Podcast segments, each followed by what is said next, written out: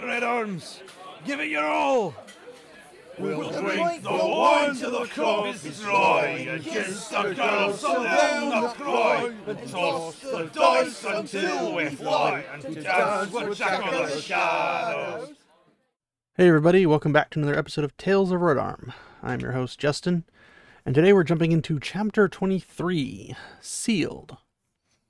Um, quick recap. Uh, Egwene gets called to her accepted tests, and she has some three silver arches to get through. And so she goes through all three of them by the end of the chapter, each one appearing to be worse than the last. And like we talked about in the last chapter slash episode, um, they're kind of domino effects, one into the other, based off off of her fear, and the final one seeming to be the straw that broke the camel's back, kind of thing, and it was really, really, really weird, and I, I did call something, in terms of like mentioning it, as like, well, that'd be really crazy, wouldn't it? And it's gonna be kind of confirmed this chapter, so look forward to that. Um, maybe your own theories would come close, but I called it on the head mostly because I obviously know the series, but also because that's what happens, and it'll literally be mentioned in this chapter. Um, but yeah, so the end of chapter 22 was Egwene in her final arch, just walking through the archway, and basically the way it's described as being basically being pulled apart fiber by fiber. And that's ironically how chapter 23 starts. She's being light is pulling her apart fiber by fiber, slicing the fiber to hairs that drift apart, burning and drifting and burning forever. Forever. That's the opening line for chapter 23. And obviously, it doesn't mean too much except for to explain kind of like what the effect of going through the silver arches is like. Although this could be an extrally or an extrally an extra different um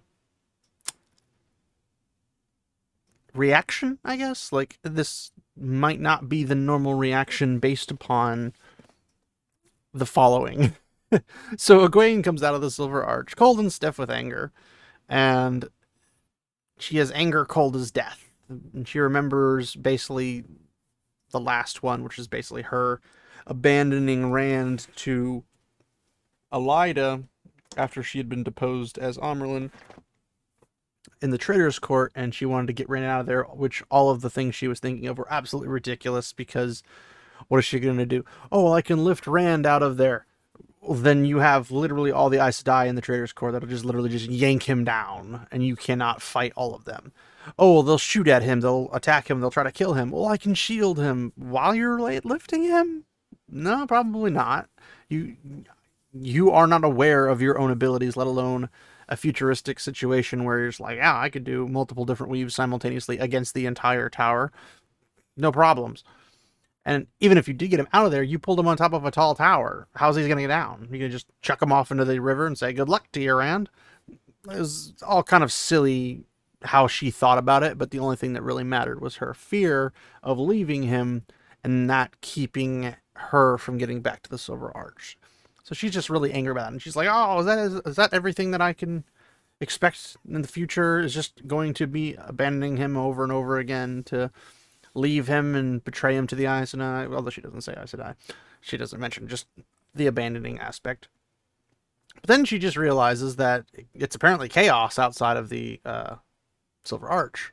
So the Amyrlin's there, and you know, Egwene's been told like, yeah, she's gonna be there for the finale essentially to raise her to accepted.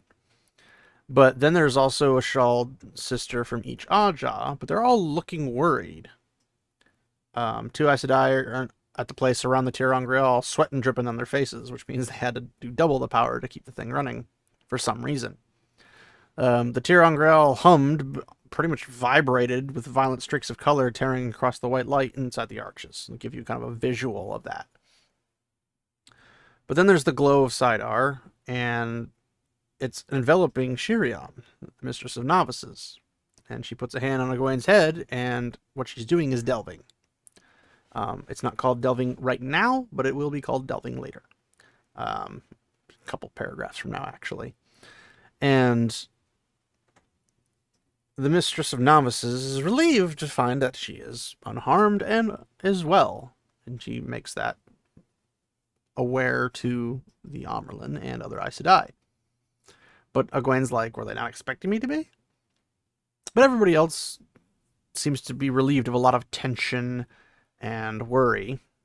But then, ironically, Elaida let out a long breath and then ran over to the last chalice.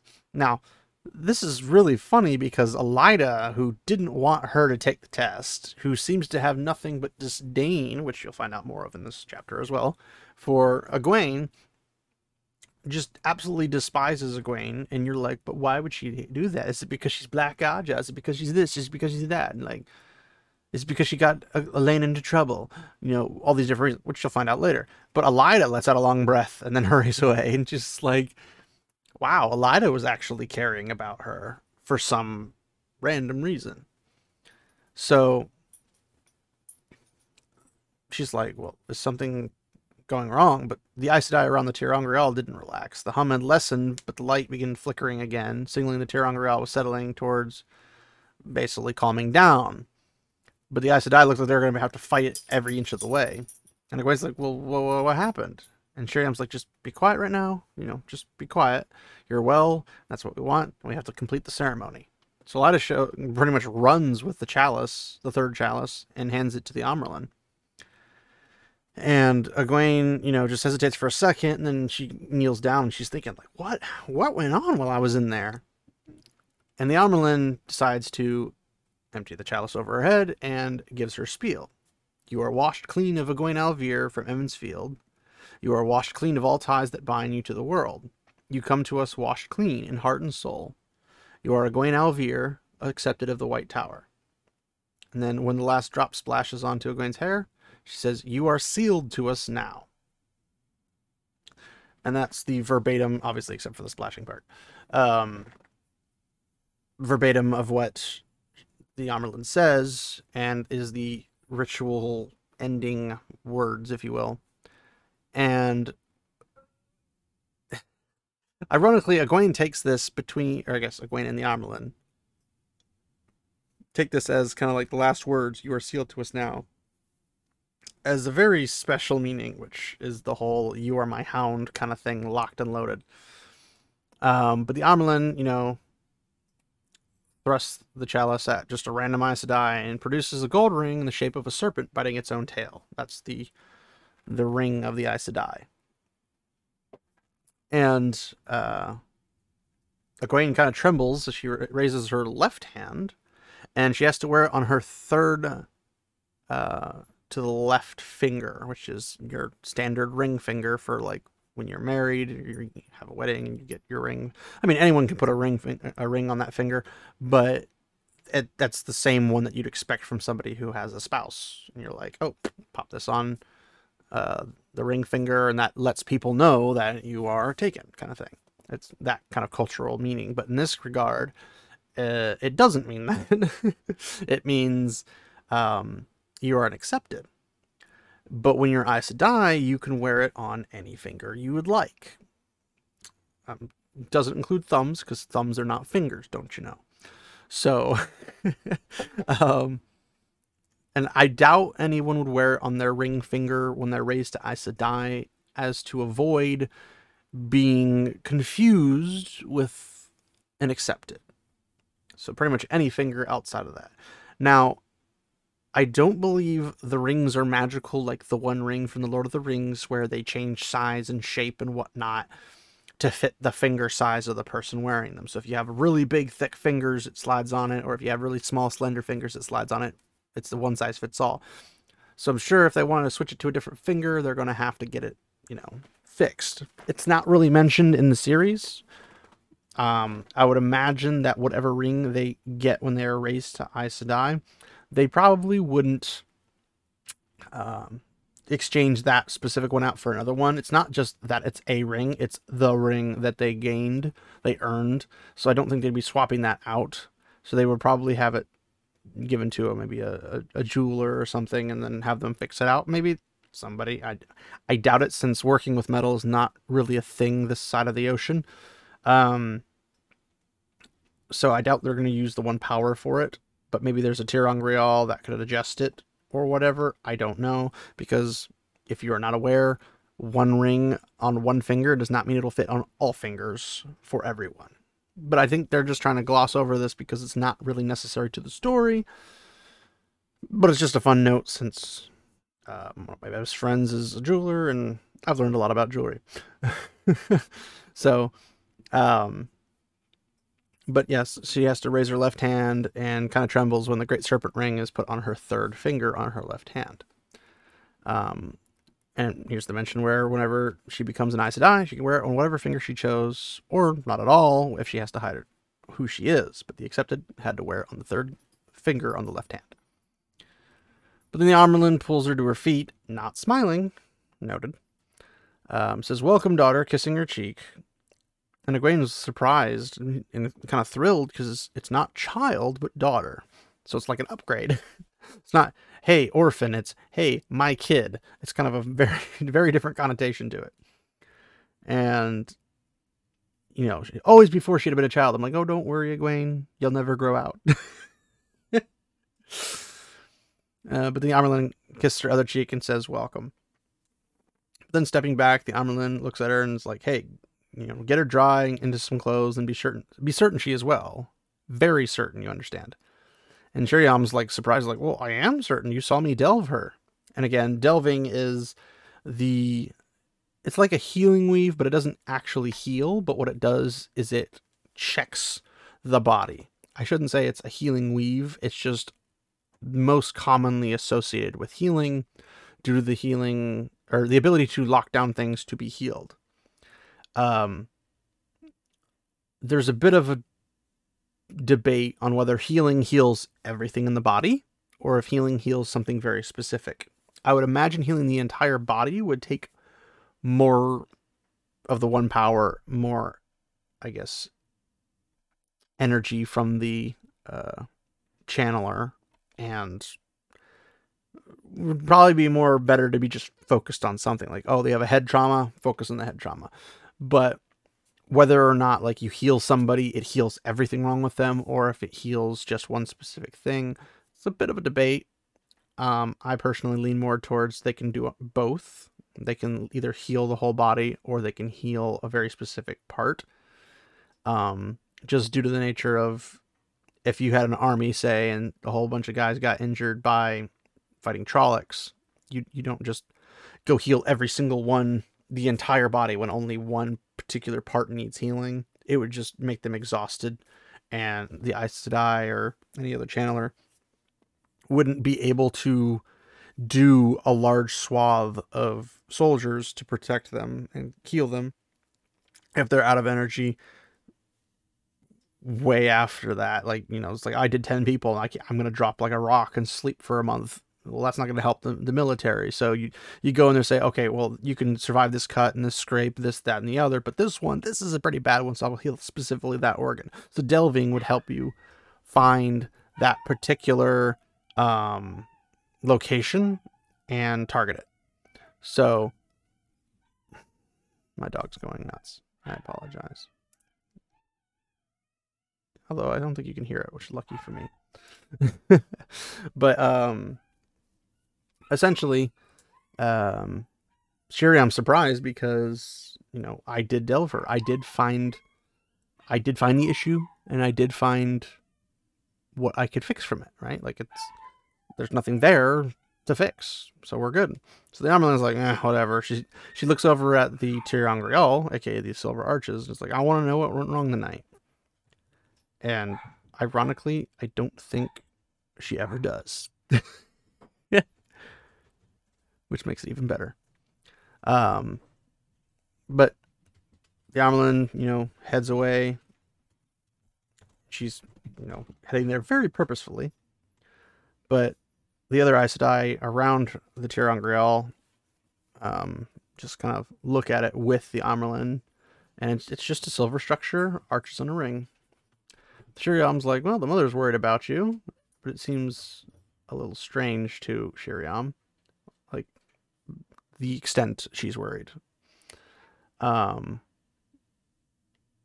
but basically, Egwene gets a towel and gets her hair dry and you know, wanted to cover herself until she gets her clothes, and she's like, "Well, what went wrong? I mean, why why did she have a reason to be afraid for me or something?" And of course, Egwene's thinking, "Well, the Amyrlin wants nothing to happen to her hound until the deer is pulled down." I'm like, well, well, yeah, there's that."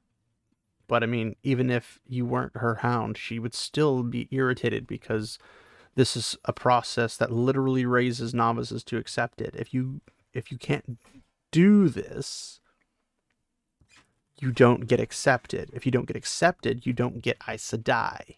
So it's kind of a thing you kind of have to make sure it doesn't happen again. So you got to find out the problem, and obviously it irritates the. But Sheriam's just kind of like frowning and you know hands her the white dress with a bandit at the bottom with seven rings, one for each of the Ajahs, if you're wondering. So she pops into the dress and she feels kind of disappointed. Now she's one of the accepted, a ring on her finger and the bands on her dress, but she's like, "Why don't I feel any different?" I'm like, "That's because you're still a childish idiot." That's that's literally it. And I know I'm giving a lot of hate to Egwene, but there's a lot of valid reasons for it. And I'm sorry if you actually like Egwene, but she's still a childish idiot. There's there's no way around that. The entire series, she's a childish idiot. She just seems more adult in certain instances. but adults can be childish too. That's kind of why it's referred to as childish, and it's an insult to call them a childish because they're not supposed to be a child. In her case, she technically is a child slash teenager, but even then, it's she's supposed to be more aware of herself. But again, you can only blame her so far because she is a country bumpkin. But apparently, the other country bumpkins can grow up a lot faster than she can. So anyway, Elaida comes over with Egwene's novice dress, shoes, her belt, and her pouch, and the papers that Verin had given her in Elaida's hands. Kind of a big deal because Egwene's like, maybe she read them. I'm like, why would.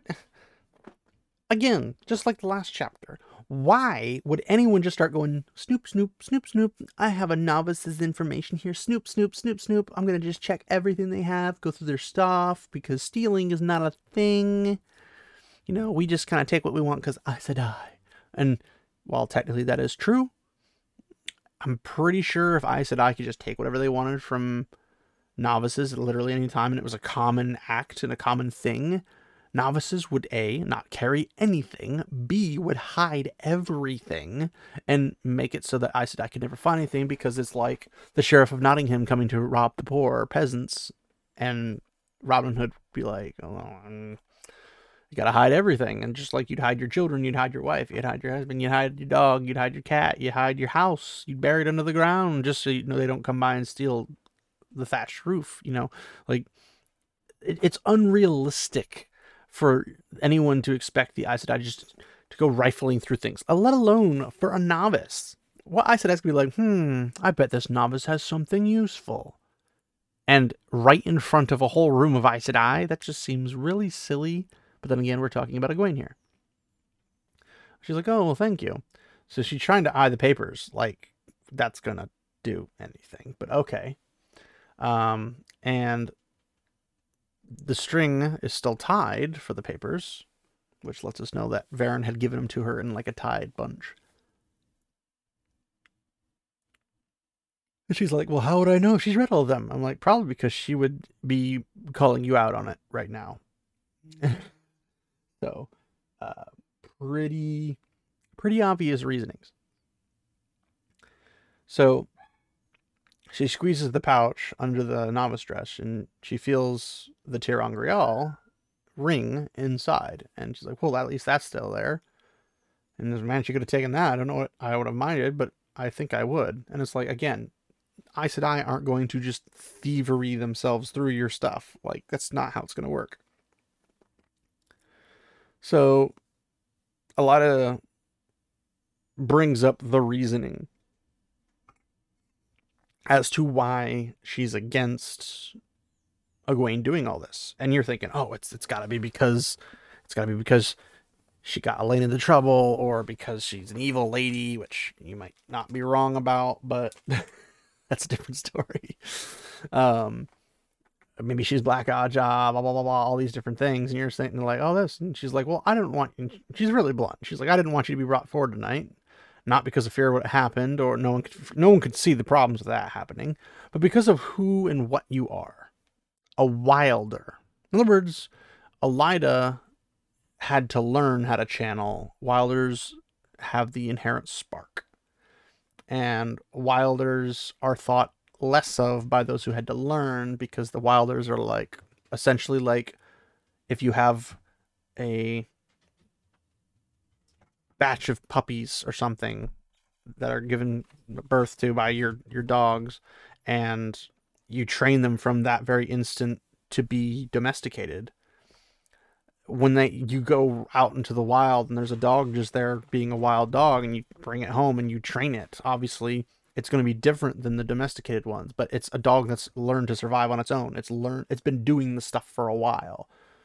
So that it has to be taught to be domesticated and learn its abilities that it learned on the wild its own on the wild. And that's the kind of thing versus the wilder versus the, the trained. Someone who has the spark versus someone who has to learn to grow the spark because like they have quote unquote a spark but they kind of have to grow it. It's like the difference between having a seed and having a plant. You're yeah one side is basically trying to um, nurture what they already have unlocked and the other one is trying to nurture the seed into unlocking so that they can have a plant so both have seed so technically all women have a seed that can grow into the channeling aspect, but not all of them ever cultivate it to the point where it will actually blossom. So that's why you have a lot of people who don't channel because they have the seed, but it's just there. It's dormant. It's never going to wake up because they're not activating it in any shape or form. They're not being coaxed. Um, and there's probably different, more varying levels, even smaller than that, but we're not going to go into that because that will take another 7 million years. But um, to break it down, um she's basically like I, I know you learned to channel under Aes Sedai teaching, but you are still a wilder in spirit and in ways. You have vast potential, else you would never have survived here tonight, but potential doesn't change anything. I don't believe you'll ever be part of the White Tower, not in the way the rest of us are, no matter what finger you wear your ring. It'd have been better for you had just learned enough to stay alive and gone back to your sleepy village. Definitely better. And then she just stalks away. Egwene's like, well, if she isn't Black Ajah, she's the next thing to it. and I do find this funny because I know I get that Aes Sedai are prideful and jerks about it, and I get that they're supremacists to the nth degree when it comes to their position over all other mankind. Um, but I don't understand like if you have an Aes Sedai and they just learn differently from you, then you would think that the only thing that would be slightly important is the fact that they can do the same thing you do. They still have the same goals as you do because a lot of being of the red, let's assume for a moment that there's a wilder that joins the red. And whether Elaida was in favor or against it doesn't matter but a Wilder gets in. And there are plenty of Wilder Aes Sedai in the tower because not everyone has to be taught how to learn because some of them had just learned naturally. That's the whole difference between a Wilder and a non. But if one gets into the Red Ajah, is she to be like, I'm not to treat this red sister of mine, literally like in my Ajah, very well because oh she's a dirty dirty wilder. And it's like well no she's she's here to do the same thing you're here to do which is to basically build up the hatred for men who can channel and potentially men in general. And just i don't know. Like not care about them like it doesn't make sense because they're already dwindling in numbers as it is because they can't seem to find more and more people who can do the spark or like it's just like we just went over the whole cultivation of the ability to channel versus the spark. So the spark's what they're going to see. So if they have the spark, odds are they've done at least a very minimal wildering, if you will.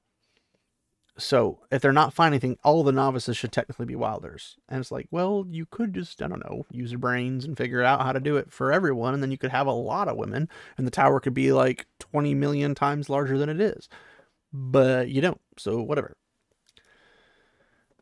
But then Egwene looks at Sheriam and is like, Well, you could have helped me out and said something. And Sheriam's like, Well, I would have helped a novice child. And Egwene's like, Oh, well, I'm back to child again. And I'm like, Well, the mistress novices will treat you differently than everybody else will. And it's like, Well, I, I can protect novices where they need it since they can't do it themselves, but you're accepted and you have to learn how to protect yourself. But Egwene studies Sheriam's eyes, thinking, like, Well, maybe there's emphasis on that last one. Sheriam had had as much opportunity as allotted to me. I'm thinking, like, you are literally looking for enemies in shadows at this point. Like, literally, whether, whether it's legitimate or not, you are just looking for enemies. You'd be like the, the, the chef coming out the back room giving you your soup. You're like, I wonder she poisoned it. I'm like, did you like pick something up at Shadar, uh, Logoth and just like keep it in your pocket or something like and forget about it and didn't have much of an effect on you until now like because you're acting worse than Mat did like oh they're just trying to get it from me oh they're doing this oh they're doing that it's like no there, there's there's nothing here that she could possibly have a reason to do. It's just like oh there's emphasis in that word. I'm like some people talk differently than others. Some people put more emphasis on different parts of a sentence than others. This is normal because people are different. But Egwene, again, is still a child and acts like one. And it's like, okay, well, she had just as ample opportunity. I'm like, except everyone would notice you going through a novice's stuff, and there's no reason. I'm not going to go through all that again. There's no reason for it. Anyway, um, and she says, Sheriam, what happened tonight? And don't put me off. But Sheriam's eyes, like, her eyebrows rose almost to her scalp, and she's like, "Ah, oh, Sheriam Sedai. I mean, forgive me, Sheriam Sedai." It's like, hey, remember you're not an Aes Sedai yet, child. And despite there being steel in her voice, she has kind of a smile on her lips. But as she goes on, she's like, well, I don't know what happened, except that I fear that you almost died. Just kind of like, and he's like, well, and then Alanna, the Green Sister, shows up and is like, well, who knows what happens to those who do not come out of a ter'angreal. And she's known for her temper and her sense of humor. Um, she could jump back and forth between them is allegedly what her mo is. But she's like, I should have stopped you when I had the chance. When I first noticed that reverberation, it came back, but it came back a thousandfold, ten thousand. The ter'angreal almost seemed to be trying to shut off the flow from Saidar or melt itself to the floor. And you have my apologies, but words aren't enough, not for what happened to you. I say this, and by the first oath, you know it's true. To show my feelings, I'll ask the mother to let me share your time in the kitchens, and yes, your visit to Sheriam as well. Had I done as I should, you would not have been in danger of your life, and I will atone for it. Now, this is kind of silly because, for one, what happened with the third should have happened with the first two. And you'll find out in a second why. But consistency is key, and for some reason it wasn't used. I don't know if this is on Robert Jordan or if he had some like effect that had something else changed to it, or maybe it was the location of the arches in response to where the other issues were. We'll find out in a second, but I just wanted to point that out that it seems kind of inconsistent. Um, but Sheriam laughs like scan like she's scandalized, and she's like, she's never gonna allow that, Alanna. A sister in the kitchen is much less. That's unheard of, impossible. You did what you had, or you did what you thought was right, and there's no fault to you. So, Alanna's or uh, Egwene talks to Alanna and be like, you know, it's not your fault. She's like, well, why is she doing this? Maybe she's trying to convince me she didn't have anything to do with whatever went wrong. And I was like, you do realize that everyone can see her flows. Everyone. So she did something funky with it, hmm, maybe somebody would notice. Like, why is there fire in here? Why is there earth? Why is there water? There's some air floating around. What's going on with that? Like, somebody would notice. But again, Egwene, child, enough said. But the image of a proud Aes Sedai up to her elbows in greasy pots three times a day just to watch somebody convinced her she's just letting her imagination get away with her. I'm like, oh, something finally convinces you you're off your rocker. Maybe you should try that more often. But it was unthinkable that Alanna should do as she said she would. But either way, the Green Sister didn't have any chance to see the list of names while tending the ter'angreal. It's like, well, if Nynaeve was right, she wouldn't need those names to want to kill me if she's Black Ajah. She's like, stop that. I'm like, yes. How about you stop that? You are you're literally chasing shadows. He's like, oh, really? It wasn't. It wasn't your fault. Alanna's like, well, had I done as I should, it never would have happened. And here's where we get to the little, little detail. The only time I had ever seen anything like it was once years ago when we tried to use a ter'angreal in the same room with another that may have been in some way related to it. Dun dun dun. So this tells us a lot about what happened because there's a specific ter'angreal in a specific pouch that is held by a child. Sorry, was that too subtle? but essentially, when two ter'angreal of the same, similar type, I should say, not same type, of similar type, are in the same room, there might, specifically when they're being used, not just that they exist in the same room, they have an entire warehouse or storehouse, I should say, of just countless ter'angreal. You, you can't possibly be like, hmm, all of this stuff. Yeah, it's all going to blow up in a second. So it's when they're being used. Then one, I should say, at least one of them is being used, and then another one nearby is like, "Oh, you're gonna use them, but not me. Psh, I'm gonna make this blow up." but um, so we learn a little bit about these silver arches. There is a semblance of the world of dreams involved. How do we know this? Because Tel'aran'rhiod is literally what the ring does. It it helps you get into Ter- Tel'aran'rhiod, which is the world of dreams. So the silver arches are essentially physically entering into the world of dreams or Tel'aran'rhiod. So in doing this, we know what happens to those people who don't leave. It's a dream permanently. You're physically there. You're not coming back unless you know the way out. Which, ironically, if she hadn't gone in naked and had all of her goodies on her, she technically would have vanished and then been able to come out potentially if she knew how to use the ring.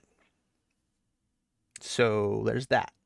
But even then, the ring may not have worked because the ring will only help you get there the normal manner, which is not normally full body incidents. Like you don't just go in.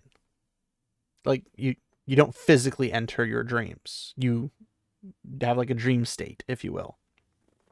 So that being said, it changes a little bit of what happens because the the silver archers are basically like, yeah, we're gonna send you in to the dream world. Come back through this. And if they don't, they don't. It's like, well, no wonder we're not exactly increasing our numbers. but anyway, um, she's like, well, it's rare. It's extremely rare to find two two types of ter'angreal like that. A pair of them melted, and every sister within 100 paces had a had a headache for a week, and she couldn't channel a spark. What's the matter, Egwene? and Egwene squeezing her pouch because of the twisted stone ring, and she's like, "Oh, why is it warm?" It's like, "Wow, I almost killed myself." I'm like, eh, "Well, killing's a bit of a stretch, but you almost got yourself lost in a in a dream world, sure. It's like, oh, nothing, Alanna Sedai. I said I did nothing wrong. Um, you don't have any reason to, you know, share my punishments. None at all, none. Like, no, no, no, don't, nothing to see here. And Sheriam's like a bit vehement, but true. And Egwene's like, what does it mean to be green, Ajah? And Sheriam's eyes open wide with amusement, and Alanna grinned openly. It's like, oh, just got the accepted ring on your finger and already trying to pick an Ajah, huh? It's like, and this is this is there's there's two there's two descriptions, and the first one is this one, though it's not what Egwene was looking for. First, you must love men. I don't mean to be in love with them, but love them. Not like a blue who merely likes men, so long as they share her causes and do not get in her way. And certainly not like a red who despises them as if every one of them were responsible for the breaking. Amen. And certain or and uh Alviarin, the white sister who had come with the Amyrlin, gave them a cool look and moved on. He's like, Oh, and not like a white. Alanna said with a laugh, who has no room in her life for any passions at all. I'm like, well, you only listed off a couple types, but maybe some others of the odd jobs would help. But then Egwene's like, well, that's not what I mean. What does it mean to be a green sister? But she's not sure that Alanna understands, or that she would understand, because she doesn't really understand what she's asking. But Alanna's like, hmm, okay. And this is the second description. Browns seek knowledge, blues meddle in causes, and whites consider the questions of truth with implacable logic. We all do some of it all, of course, but to be a green means to stand ready. A note of pride enters Alanna's voice. In the Trolloc Wars, we were often called the Battle Ajah. All Aes Sedai helped where and when they could, but the Green Ajah alone was always with the armies, in almost every battle. We were the counter to the Dreadlords, the Battle Ajah. And now we stand ready for the Trollocs to come south again. For Tarmon Gai'don. The last battle. We will be there. That is what it means to be a green. And Egwene's like, oh, well, thank you. He's like, that is what I was. Because she's remembering her third passage into the Silver Arches, and she was a green Ajah Amyrlin. He's like, well, I wish I knew if it was real or if it had anything to do with here and now. So then the Amyrlin shows up again and they curtsy to her. She's like, well, are you well? And her eyes flicker to the corner of paper sticking out from under the novice dress in Egwene's hands, but then jumps back to Egwene's face. And she's like, well, I will know the why of what occurred tonight before I am done. And Egwene, Egwene's cheeks redden is like, I am well, mother. And Alanna surprised her by asking the Amyrlin just what she said she would. And Amyrlin's like, I've never heard of that. The owner doesn't muck out with the bilge boys, even if he has run the boat on a mud flat. Which, of course, is very much like Swan Siuan Sanche. Eh? And she looks at Egwene with worry tightening her eyes and a bit of anger. She's like, I share your concern, Alanna. Whatever this child has done, it does not deserve that. Well, if it assuages your feelings, you can visit Sheriam, but it's between you two strictly. I'll not have Aes Sedai held up to ridicule, even in the tower. And Egwene opened her mouth to confess all and let them take the ring. She's like, I don't really want it. Really. But Alanna stops and is like, and the other mother? And she's like, don't be ridiculous, daughter. She's very angry and seems to get more angry over and over every passing word. She's like, you'd be a laughing stock inside the day, except for those who decided you were mad and don't think it would not follow you. Tales like that have a way of traveling. You'd find stories told of the Scully and Aes Sedai from Tear to Maradon. And that would reflect on every sister. Now, I would like to point out that this could become a relevant f- function later on in the series. You might want to take this away for later. And she's like, Well, if you need to get rid of some guilt and cannot handle it like a grown woman, well, you know, you may visit Sheriam. Accompany her tonight when you leave here. That will give you the rest of the night to decide if it was any help. And tomorrow you can start finding out what went wrong here tonight. And Alanna's like, Yes, mother.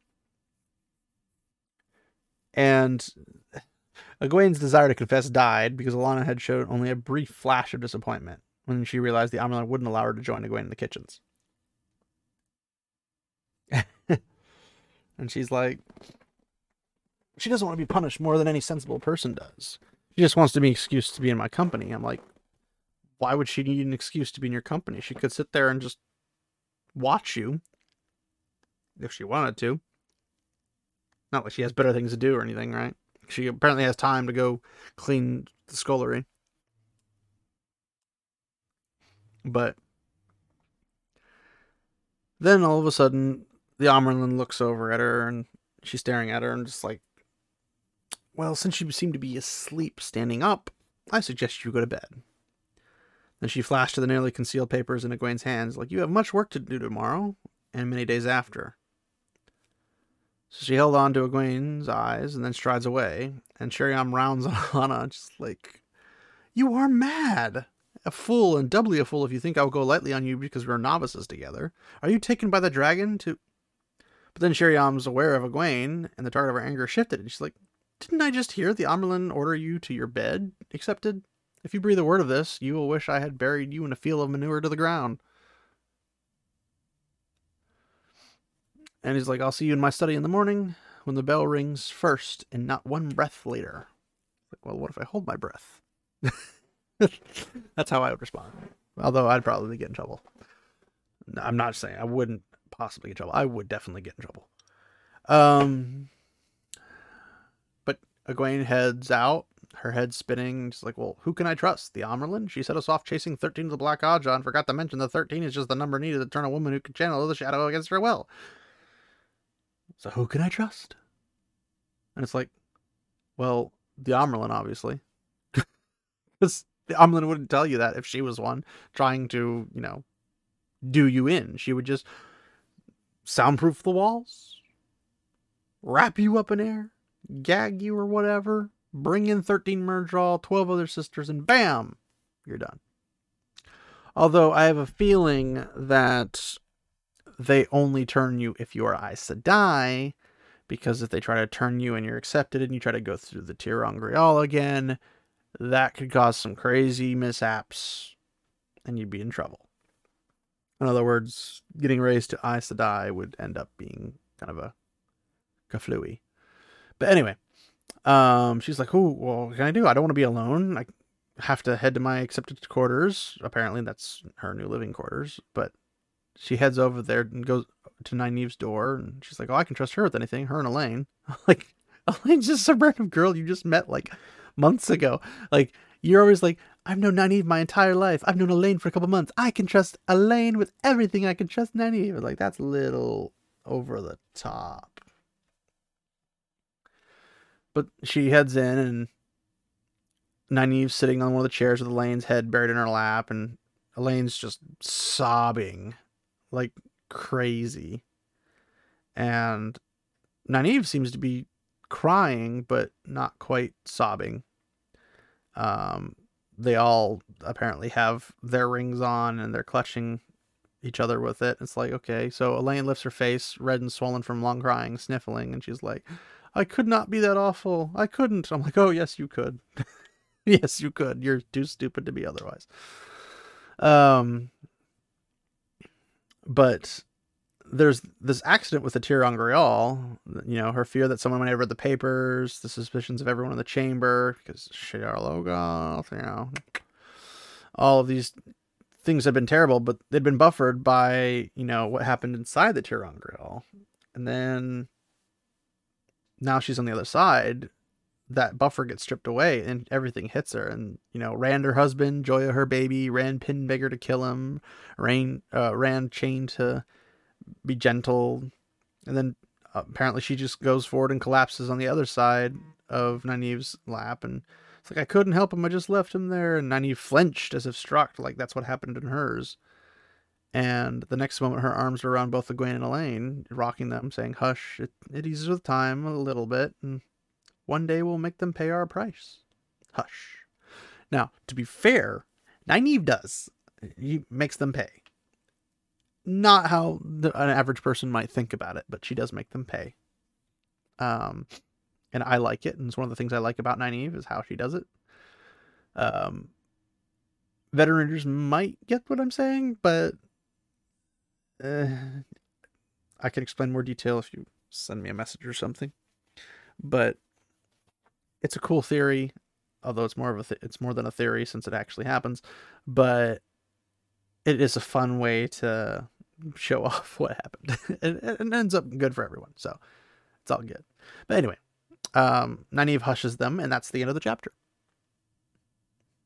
I made it extra long, unfortunately. Sorry for uh, going into all the breakdowns and details because that's kind of my niche. But anyway, that was chapter 23. So, um, what'd you guys think? I'd love to hear what you guys thought was going to happen versus what actually did happen. Um, any theories on any extra details, anything like that. Maybe what you think is going to happen now after this is going to be interesting. But I would definitely love to hear your guys' thoughts and input. Um, you can reach out to me on Facebook, which is just Tales of a Red Arm, or on Twitter, which is at Tales of a Red Arm, or you can reach out also directly, which is Tales of a Red Arm at gmail.com. And I'd love to hear your feedback, any complaints, any uh, positive stuff, whatever it is. I'd love to hear from you guys. And yeah, let me know what you thought. But we'll go ahead and wrap this one up. So we'll have uh, a little bit of preparation for chapter 24 next week slash episode chapter. And uh, I gotta say, chapter 24 is a really fun. It's a classic because of what goes on in it, but I I love that chapter. It's so much fun. So we'll uh, see you guys around next time for that. So thanks for hanging out. Until next time. We drink all night and dance all day, and on the girls will spend our pay. And when we're done, then we'll away. to dance with Jak o' the Shadows. We'll toss the dice however they fall, and snuggle the girls, be they short or tall, and follow young Mat wherever he goes to dance with Jak o' the Shadows. We'll toss the dice however they fall, and snuggle the girls, be they short or tall, then follow Lord Mat wherever he goes to dance with Jak o' the Shadows. We'll give a yell with a bloody curse and hog the maids. It could be worse. as ride away with the dark woods first to dance with Jak o' the Shadows. Yeah!